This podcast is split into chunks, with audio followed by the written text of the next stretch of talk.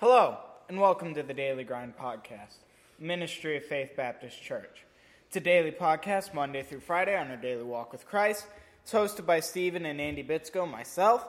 Today we're going to be using our Bibles as well as the uh, 365 Days of Spurgeon devotional. If you don't have a Bible readily available, you can download the Logos Bible software at logos.com. You can also purchase the 365 Days of Spurgeon devotional However, we will be changing curriculums in the next week, so that's probably not a good idea unless you plan on doing this devotional on your own as well. May 20th, the hope of a future bliss. The hope mm-hmm. of a future bliss. Mm-hmm. Spurgeon's preached this in uh, the year 1855, Andy. Mm-hmm. Since you're a historian, what was going on during 1855? You know what? I don't know. Okay, all right. no clue. I thought I'll just throw that at you right no now. Nothing off the top of my head. Nothing. No. Okay. No. No major wars. No. Pretty sure some state was bought at that period of time. I really don't know. Okay. All right.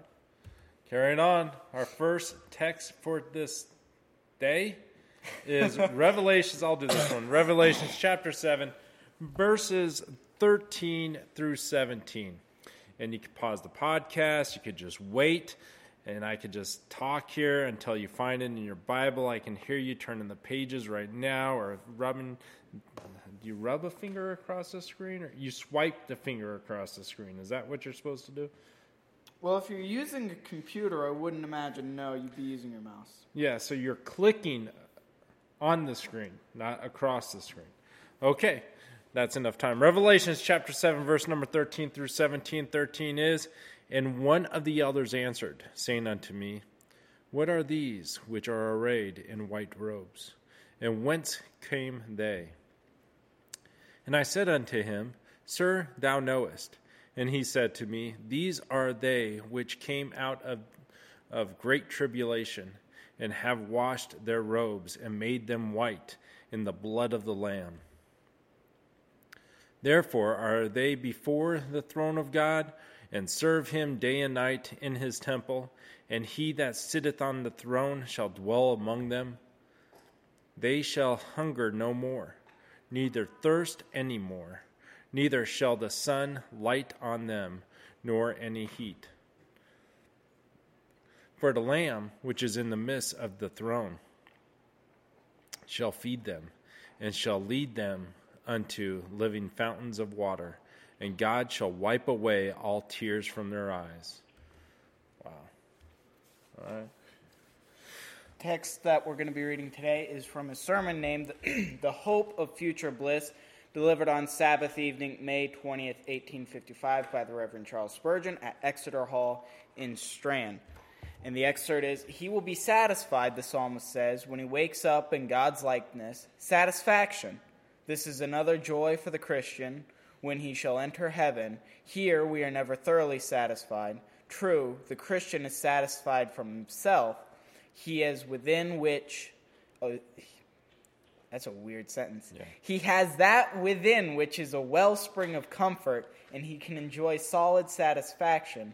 But heaven is the home of the true and real satisfaction.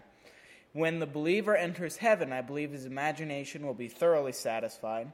All he has ever thought of, of he will all he has ever thought of he will there see. I don't understand that sentence.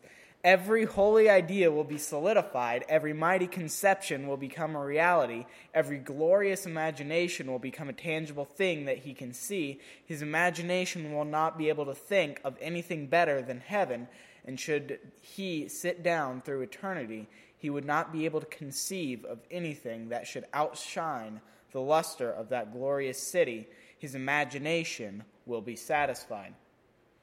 Then his intellect will be satisfied. Then shall I see and hear and know all I desired or wished below. Who is satisfied with his knowledge here? Are there no secrets we want to know?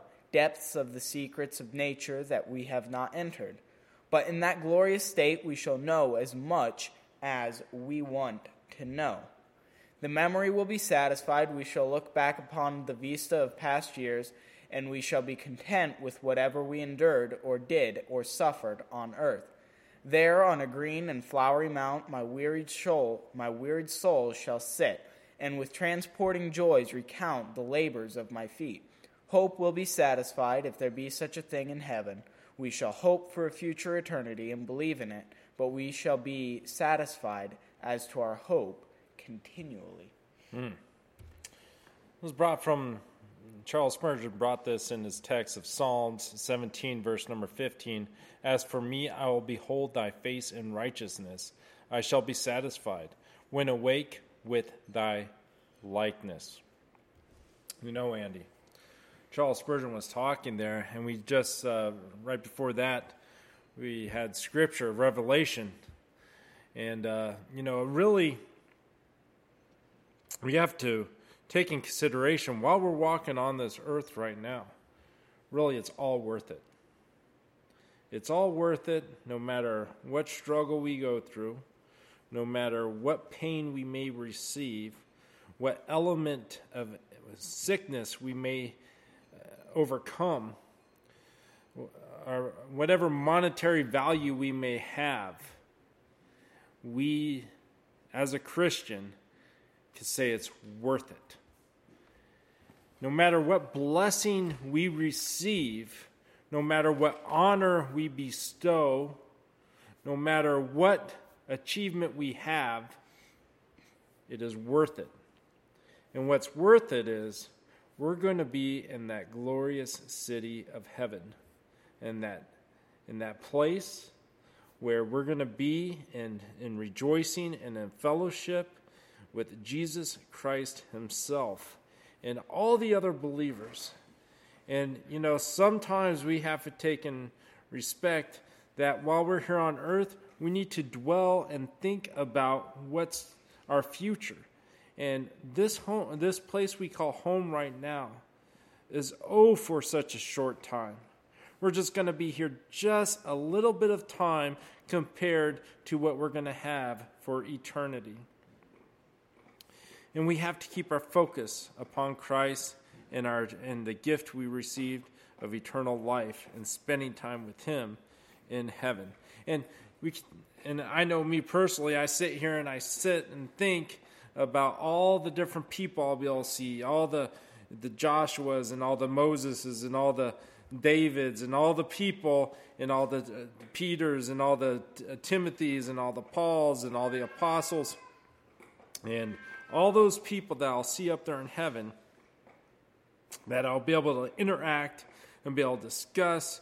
And, you know, maybe I won't have uh, such deep biblical discussion that I'm thinking about here on earth because I'll probably be so happy there and I'll probably be so fed with the food that's going to take place that, you know, I just, you know, just to keep us in focus of what's what's to come for us as the Christian and how we should rejoice into what's coming and given towards us. But also, on the other hand, for the, for the Christian, I mean, for the non Christian, for the one that doesn't believe in Christ, all you have to look forward to is really a judgment. A judgment of you being in written in the book of life or not having your name there. And not having your name there is cast away to hell.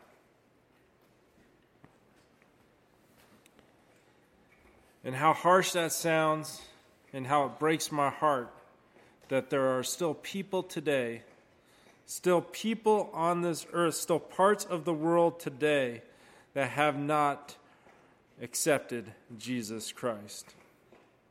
And so many times, and no matter what great of technology we have, no matter how common the name Jesus Christ is, still there is that person of hardened of heart and a mind that refuses to accept him as their Savior. It's how so easy it is to accept Him as a Savior. And looking into our, our study, Charles Spurgeon brings out that the difference between now and then is beyond our finest imaginations, which I thought, which I, which I explained. But also in 1 Corinthians chapter 13, 12, it tells us, For now we see through a glass darkly, but then face to face.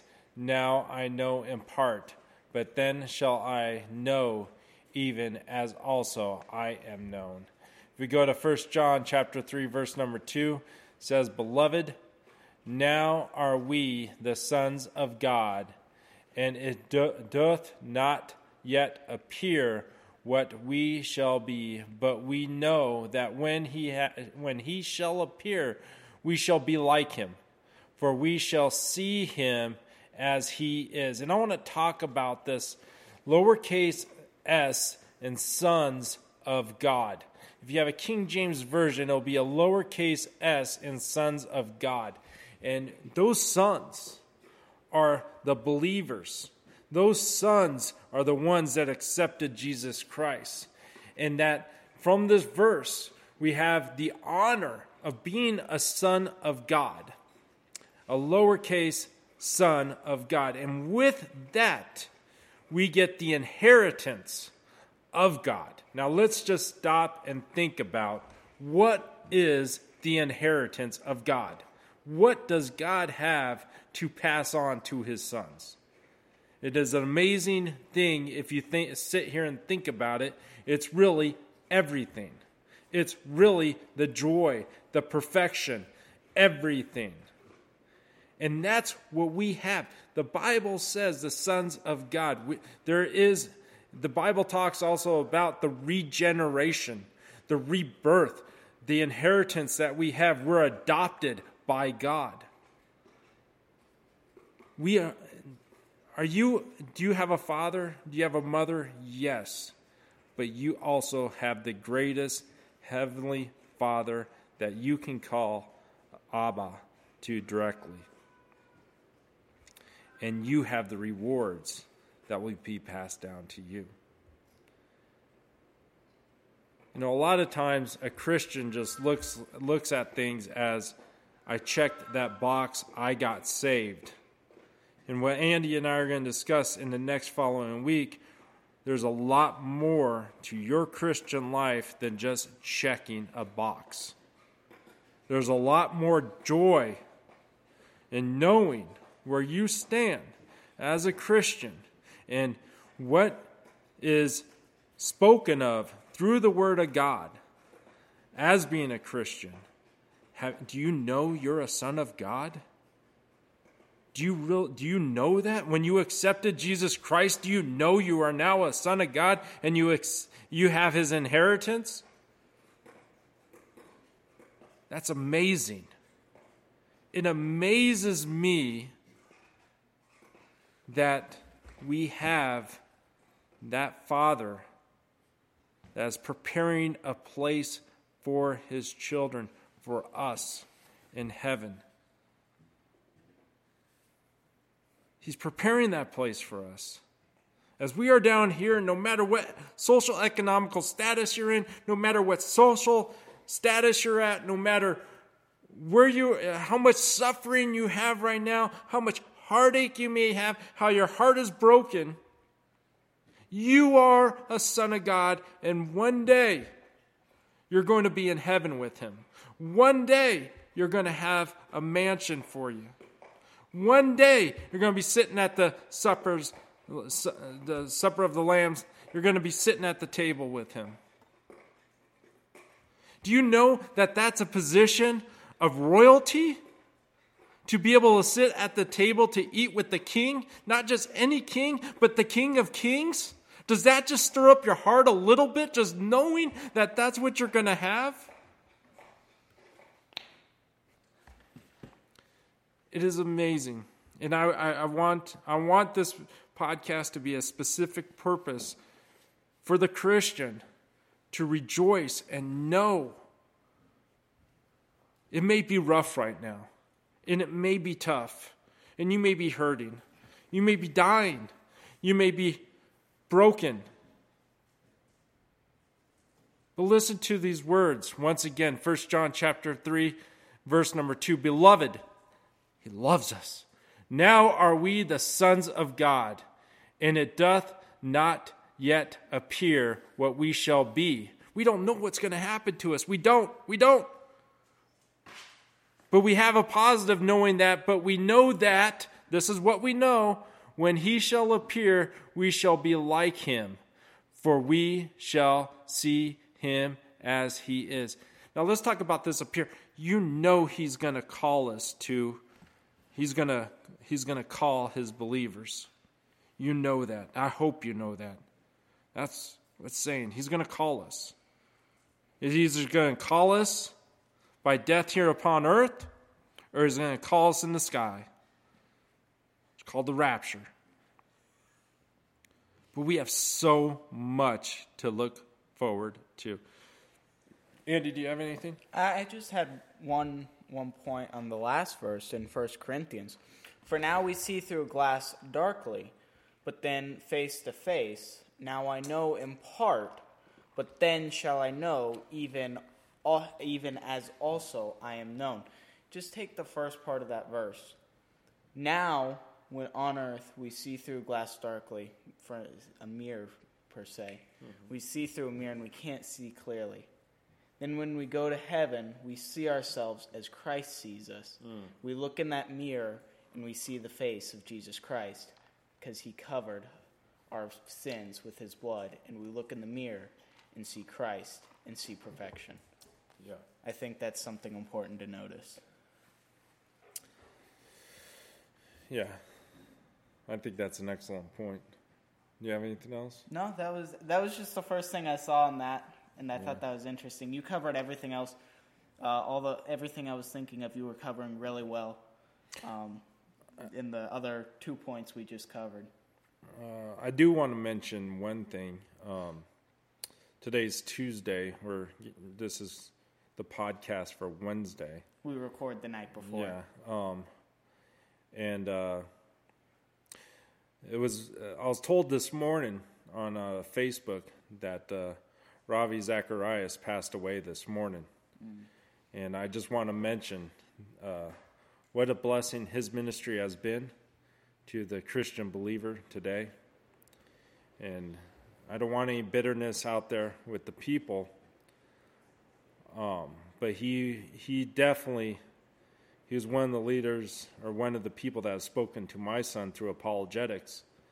And, uh, you know, I, I, I, thank him. I know he will live on through his uh, human written word, if I could put it that way. Mm-hmm. I don't want to set anybody up on a pedestal, but I do have to appreciate a man of God and the work that he does for God. There's there's a respect there that, that we, we have to respect.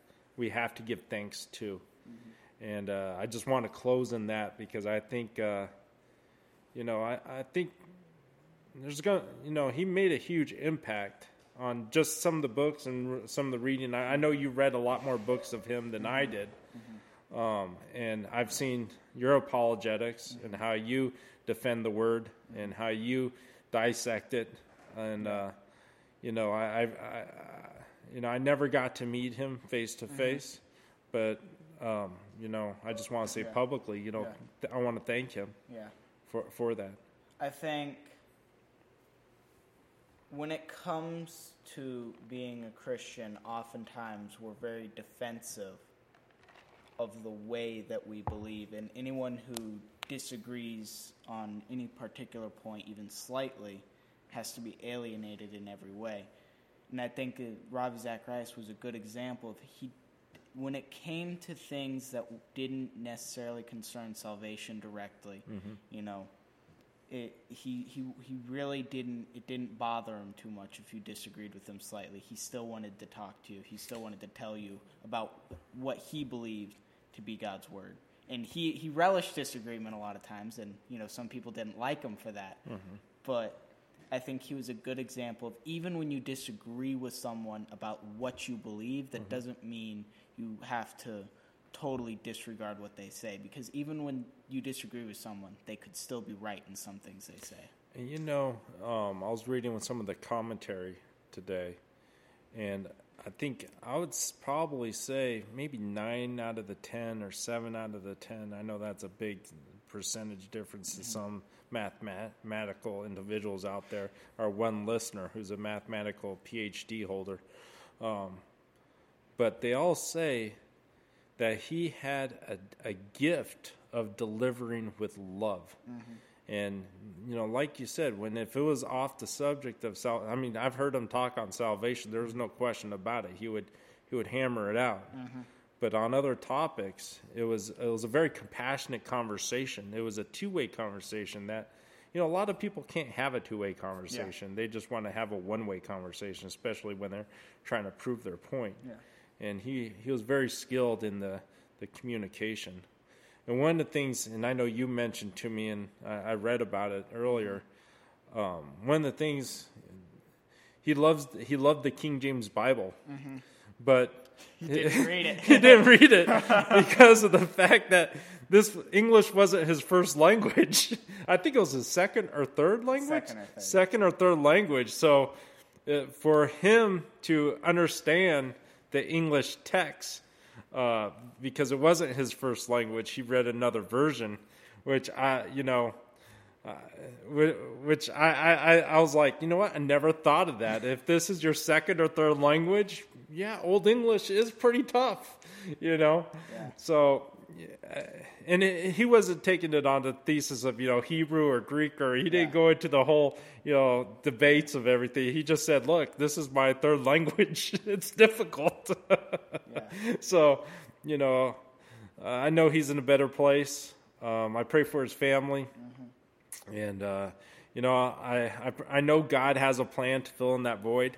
So there's probably a little boy tonight uh, studying his Bible and praying and uh, you know God's called that person to uh, fill that void. So I just uh, I thank you all for listening, and uh, you know as always, share our podcast to as many people as possible. Uh, also, become a follower. Get a fo- be, click on that follow button. If you're a follower, you get to listen to us Monday through Friday. What a blessing! And uh, join us on Faith Baptist El Paso org. Dot .org, faithbaptistelpaso.org. That's our church's website. And uh, you, we did have our very first Bible study on Tuesday, which was yesterday if you're listening to this Wednesday podcast. It went well. We had a, a couple, uh, about a handful of people show up. We would like to have a lot more. If you would like to join our Bible study, again, this is open to anybody. All that I ask you to do is just go to our uh, Faith Baptist Facebook page and uh, click on the video on how to enroll. And uh, uh have a good night. That's all I'm going to say for today, or have a good day. As always, God bless.